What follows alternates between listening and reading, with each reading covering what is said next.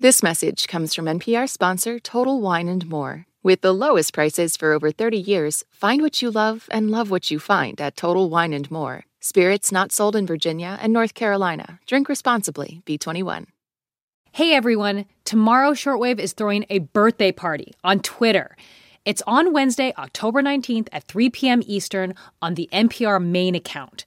Just visit the NPR Twitter page at 3 p.m. tomorrow and start listening. See you there, Shortwavers.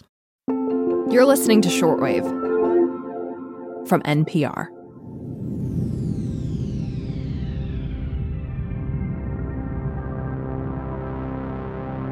Warning. Your spaceship is crash landing on a forbidden planet. Before you brace for impact, you have just enough time to course correct and land in one of two locations the toxic jungle to the west or the sunken sea to the east. What's it gonna be? Read onward or turn to page five and find out. So, remember those choose your own adventure books of the 80s and 90s? You know, the ones that had you exploring faraway planets or dark dungeons. Well, for Dr. Pamela Harris, they're more than just nostalgia. She remembers reading her very first one as a kid and getting hooked instantly. I think by like the fifth page or something like this, I already had to make a choice about where the story would lead. And it was something like, do you want to stay and fight the dragon? Go to page 73. Or do you want to run away? Go to page, you know, 75. And so all of a sudden, I had to make a decision about what was going to happen to the future of me as this character. And I was hooked. I think I read a couple of them and I kept on dying, so I gave up. Pamela is a math professor at the University of Wisconsin Milwaukee. She specializes in combinatorics, the field of math that's all about counting. And she says thinking through her research is all about envisioning these endless branching possibilities. You wonder what will happen if I do this instead of this other thing. And so you're always kind of at the fork of this road where you're making a decision about what is the next thing you'll think about.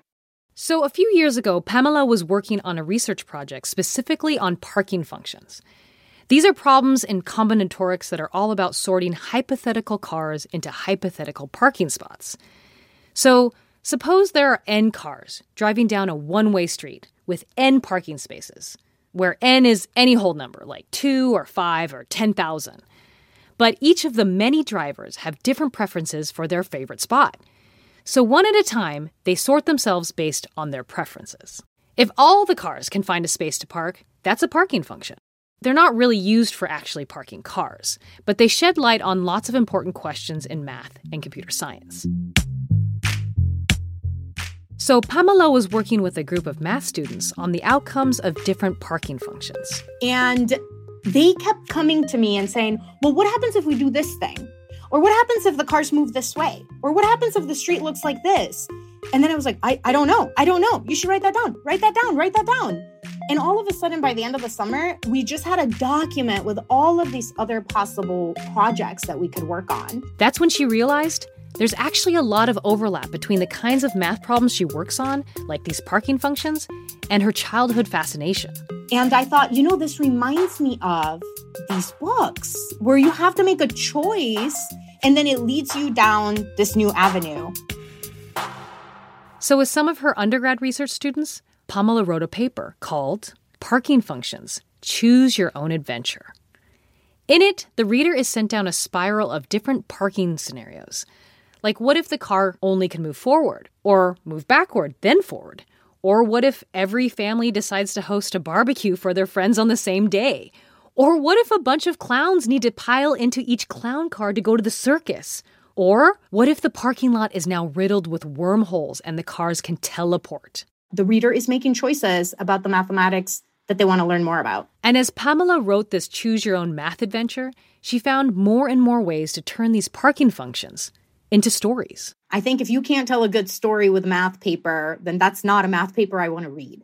And there's a plot involved, right? There's characters, parking functions, there's adventures they go on, these theorems, and then hopefully there's some room that other people can join on this adventure. And so that's what I consider your open problems, problems that we don't yet have an answer to.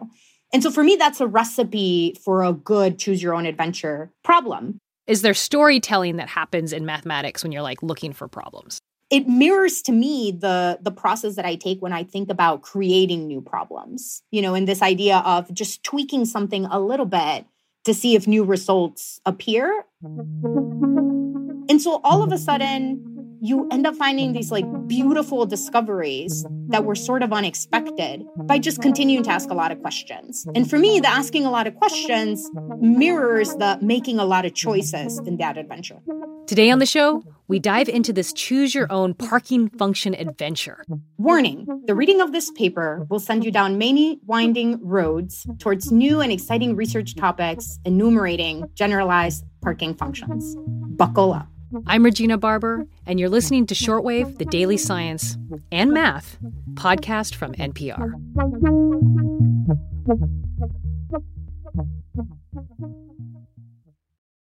This message comes from NPR sponsor Total Wine and More. With the lowest prices for over 30 years, find what you love and love what you find at Total Wine and More. Spirits not sold in Virginia and North Carolina. Drink responsibly. B21. This message is brought to you by Apple Pay. Fussing with plastic cards should be a thing of the past. Instead, pay the Apple way. Apple Pay is easy, secure, and built into iPhone. All you have to do is set it up. Just add a card in the Wallet app and you're good to go. Before the grand adventure begins, before we park any of these cars, we need to back all the way up, out of the parking lot entirely and discuss what is this thing called combinatorics. So, combinatorics is the art of counting. We're concerned with finding the number of objects that satisfy a certain property. For example, if you have coins, say you have a few quarters in your pocket, nickels, dimes, pennies, and I say to you, okay, in how many ways could you make 37 cents out of the money in your pocket? So you might start thinking, well, I could use a quarter, I could use a dime, and I could use two pennies. There you go, 37 cents. But maybe you could use 37 pennies. Or maybe you could use, you know, three dimes, a nickel, and two pennies. So those are different ways in which you could add to 37 cents. So these are the kinds of problems that I'm interested in thinking about. Within combinatorics, there are all kinds of questions you can ask like how to distribute favorite candy, or how to solve a Rubik's Cube in all different ways, or how to sort cars into a parking lot. Let's suppose that we have two cars and they're trying to enter a one way street. The one way street has only two parking spots and they happen to be numbered one and two. Now, let's suppose that you have, you're the person driving car number one and you have mm-hmm. a preference for one of those spots. Maybe you prefer the yes. second spot. Well, listen, you're the first person to enter the street. You're going to get exactly what you want. So you'll drive to spot two and you'll park there. Now I have an option. I have no idea what you've done.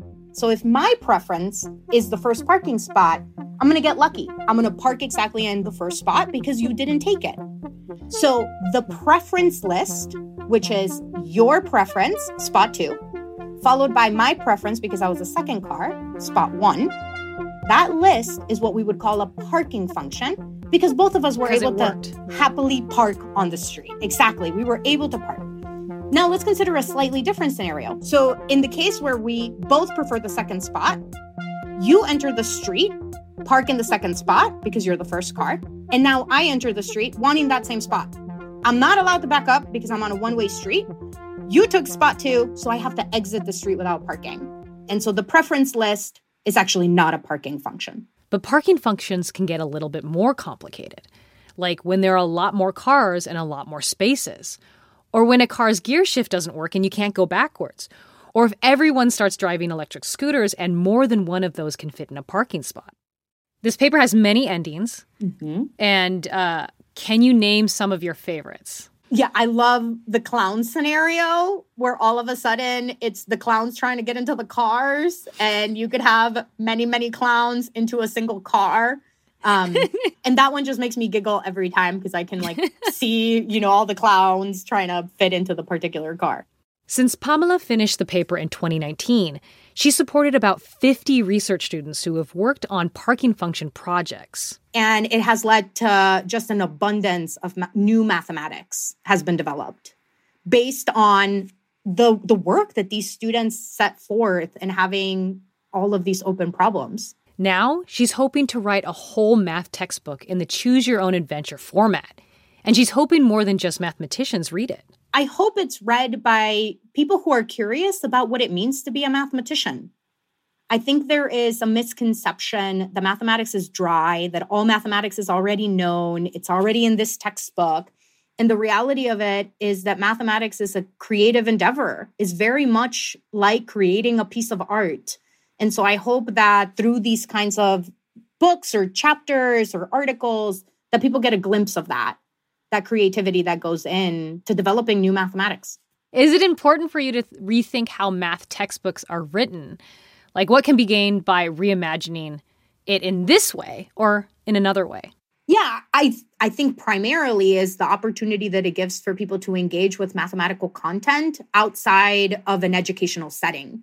Right? Mathematics doesn't just have to be something that you do and you have to do very fast with, you know, you have 2 minutes on the clock, go solve all these little equations.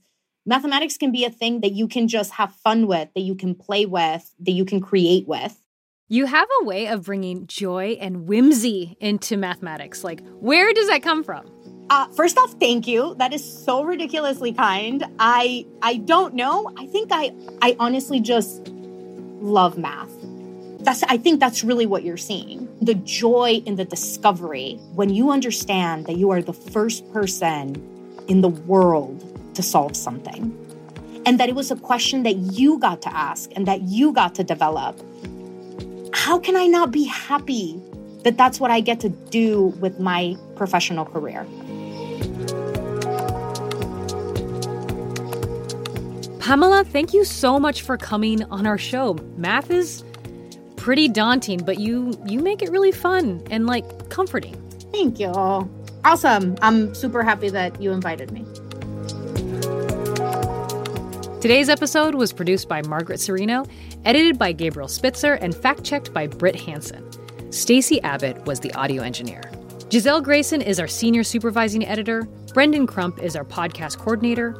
Our Senior Director of Programming is Beth Donovan, and the Senior Vice President of Programming is Anya Grundmann.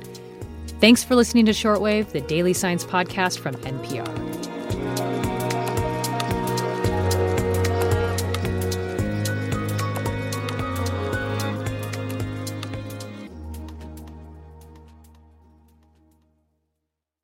This message comes from NPR sponsor ShipBob. E commerce logistics making you question why you started your business? Time to outsource fulfillment to the experts over at ShipBob. Get a free quote at shipbob.com. ShipBob. History is intriguing, but unlike the present, it can feel far off. On NPR's Throughline, we bring it back to life. I will toss you in the air like a lion. I will leave no one alive in your realm. Go inside the stories from then that shape the world we live in now. Find NPR's Throughline wherever you get your podcasts.